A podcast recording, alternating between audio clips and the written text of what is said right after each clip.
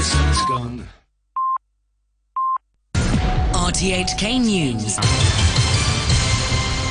It's one o'clock. I'm Sean Kennedy. The headlines. The Ombudsman announces a probe into allegations of the unauthorised use and sale of government produced surgical masks. More than 100 passengers from the Diamond Princess cruise ship leave a Fo-Tan housing estate after completing two weeks quarantine. And California declares a state of emergency over the coronavirus. The Ombudsman has announced a probe into reports of the unauthorised use and sale of government produced face masks. Altus Wong has the details. The green surgical masks marked CSI for Correctional Services Industries are made by inmates under the supervision of the Correctional Services Department. They are mainly supplied to the Government Logistics Department for distribution to various departments, and the government also sells some to social welfare organizations and schools. But recent media reports said they are available on the market amid the coronavirus outbreak, calling into question whether they've been misused or resold without authorization. The investigation will look at the production, distribution, and stock taking of the masks and at the way the Correctional Services Department and the Government Logistics Department manage the system.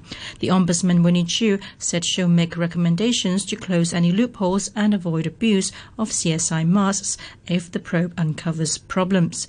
Last year, the Correctional Services Department supplied an average of 1.1 million masks to the government a month. Over 100 passengers from the Diamond Princess cruise ship have completed their two weeks quarantine and left the housing estate in Fo-Tan. Janice Wong reports. In total, 108 cruise passengers have completed quarantine, but of these, two are in hospital after being confirmed with the coronavirus. The rest have left the Chun Yeung Estate quarantine camp in Fo-Tan. One woman said she was happy to finally go home. A man said he didn't think his cruise could turn out so badly, and he'll think twice before taking another. In total, over 220 Hong Kong cruise passengers were quarantined after returning from Yokohama, where they had already endured a 14 day quarantine on board the virus stricken vessel. Of the returnees, nine were later confirmed with COVID 19, while one was a probable case. The remaining passengers will complete the quarantine in the next couple of days.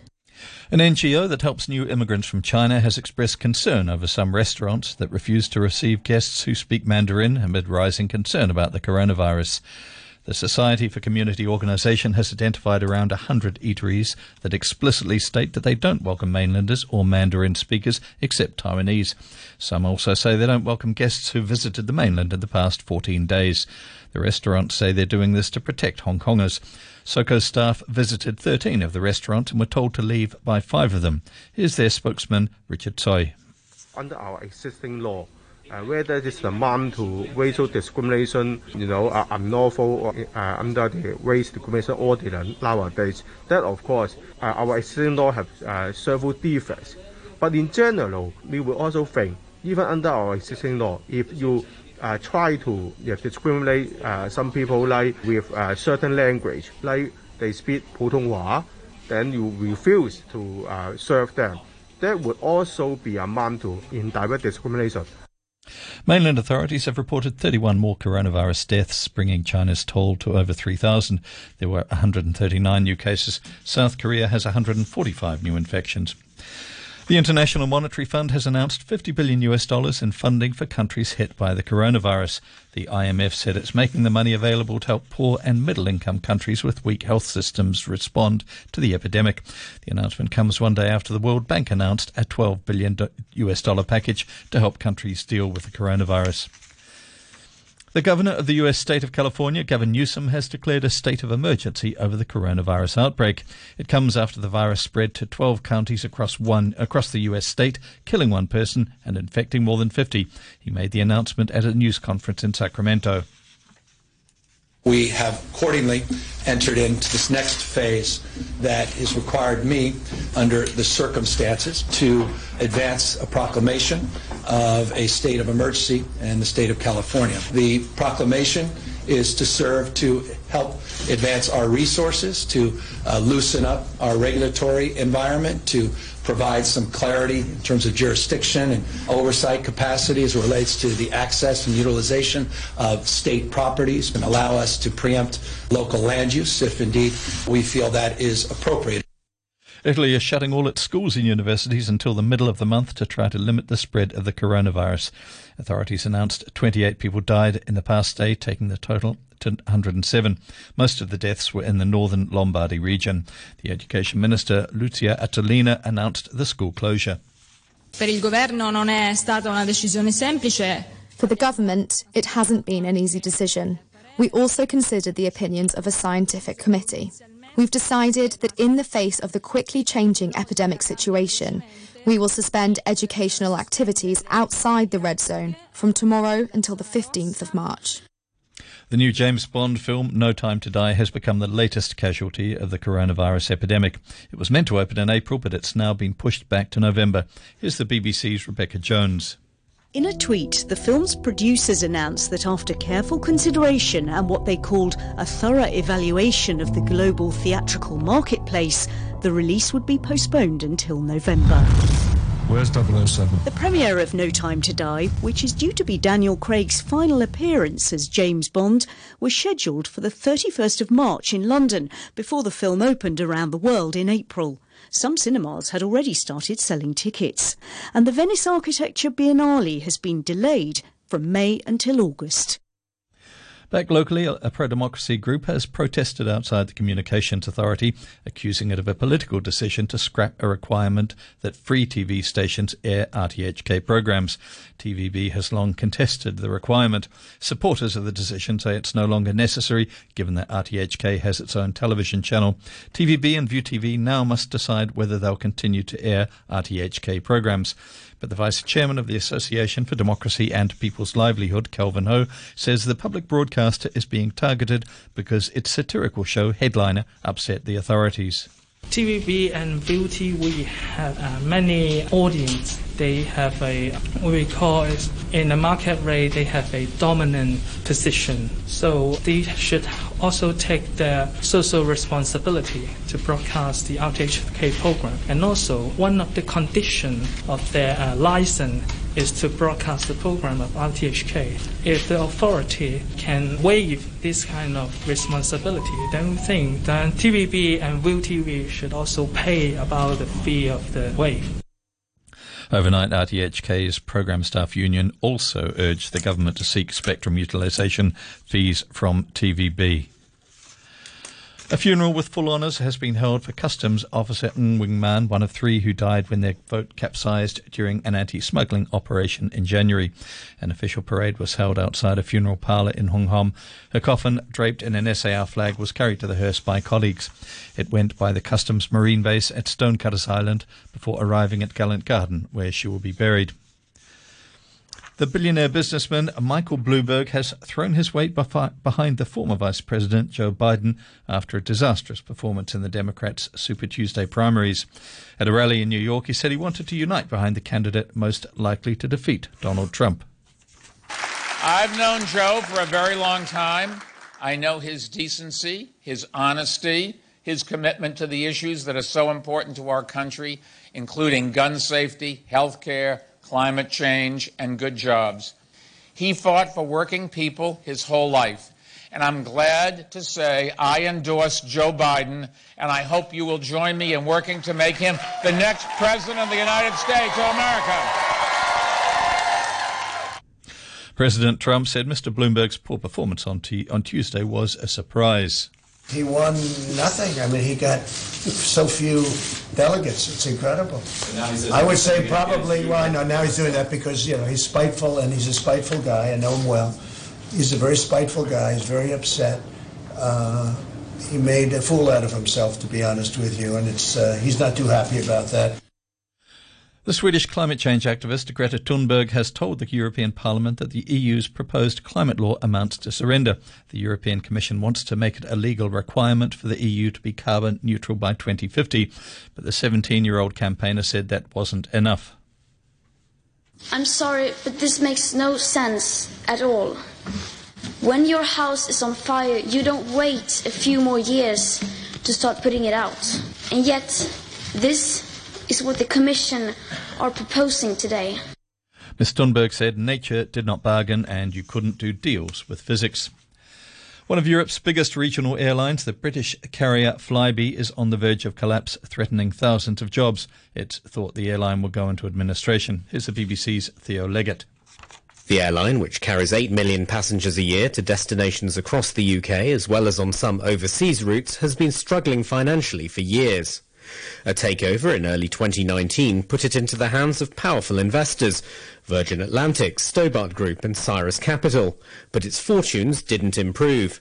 A deal between the government and those investors in January appeared to have prevented its collapse, but a planned £100 million loan did not materialise, while the coronavirus outbreak took a heavy toll on bookings. The British based aid agency Save the Children has been accused of mismanagement in its handling of sexual misconduct allegations against staff at its London head office. Two of the charity's most senior bosses were at the centre of complaints by female staff in 2015. Finance now, and the US dollar is trading at 107.28 yen. The euro is standing at 1 US dollar and 11 cents. The pound is worth 10 Hong Kong dollars and no cents. To the market, and a short time ago, the Hang Seng Index was at 26,562. That's 340 points up on the previous close. Turnover stands at $63 billion. And now with the sports, here's Adam Chung. Italy's government has ordered that all sporting events in the country must be staged behind closed doors until the 3rd of April. The BBC's Joe Parsons reports. All sport in Italy will be played behind closed doors until April the 3rd because of the coronavirus. Italy is the worst hit European country with more than 3,000 cases and more than 100 deaths. The Italian Cup semi-finals between Juventus and AC Milan and Napoli and Inter Milan were postponed this week. The decision by the Italian government also means the men's and women's Six Nations matches between England and Italy on the 14th and 15th of March will take place in empty stadiums. Now to football and the big upset in the English FA Cup. Norwich, last in the Premier League and playing away from home, have beaten Tottenham to reach the quarter-finals. The Swiss forward Joseph Drmic scored in the second half to level the contest at 1 all. That was the score at the end of 90 minutes plus extra time. Norwich went on to win 3-2 on penalties. Elsewhere, Leicester City beat second tier Birmingham City 1 0. Manchester City remain in contention for a second successive cup double. Three days after retaining the League Cup, they won 1 0 at second tier Sheffield Wednesday to reach the last eight of the FA Cup, thanks to a second half goal from Sergio Aguero. We know it's uh, very, very tough. Uh, that pitch is so, so difficult, but uh, the important is uh, is uh, we win it, no? We, we qualify the next round. Was the challenge tonight what you expected from Sheffield Wednesday? No, I think uh, they are a good team. So you you say it's, uh, they are they are stuff good. Uh, they are very good defense. So nothing. Just uh, I think it's uh, they are they are going to do well in the in championship. Manchester United will come up against their record goal scorer Wayne Rooney when they visit Derby County in the FA Cup tonight. Rooney is now Derby's captain and assistant coach. The United boss Ole Gunnar Solskjaer says he's looking forward to the match. Well, he's been a fantastic player for Man United. He played it for so long. He's, a, he's the club's top scorer. Uh, he's won so many trophies. For me, I don't think the fans uh, underrate him. I think everyone really, really appreciates uh, what he did for us. And uh, he's still very welcome. He's still around the place. He comes to Old Trafford, so he's uh, he'll get a, a good uh, reception from our away fans in that game, definitely. But any goal he scores against us will be chalked off his his goal tallies. The winner of the game between United and Derby will visit Norwich in the quarterfinals. Manchester City will travel to Newcastle. Leicester are at home to Chelsea. And that's your look at sports. And to end the news, the top stories once again. The Ombudsman announces a probe into allegations of the unauthorised use and sale of government produced surgical masks.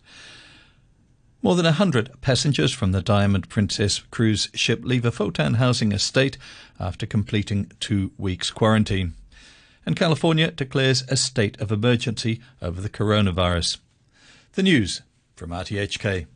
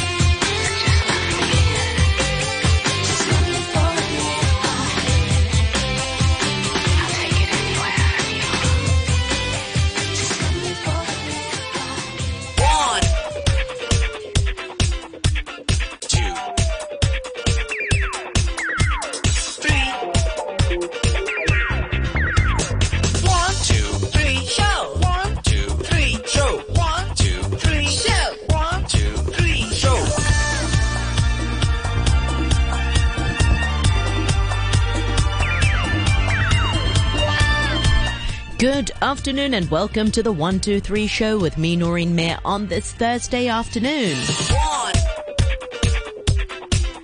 Thursday, the 5th of March is today's date. I just want to say thank you to uh, Mr. Phil Whelan for the morning brew. We've got a busy show today.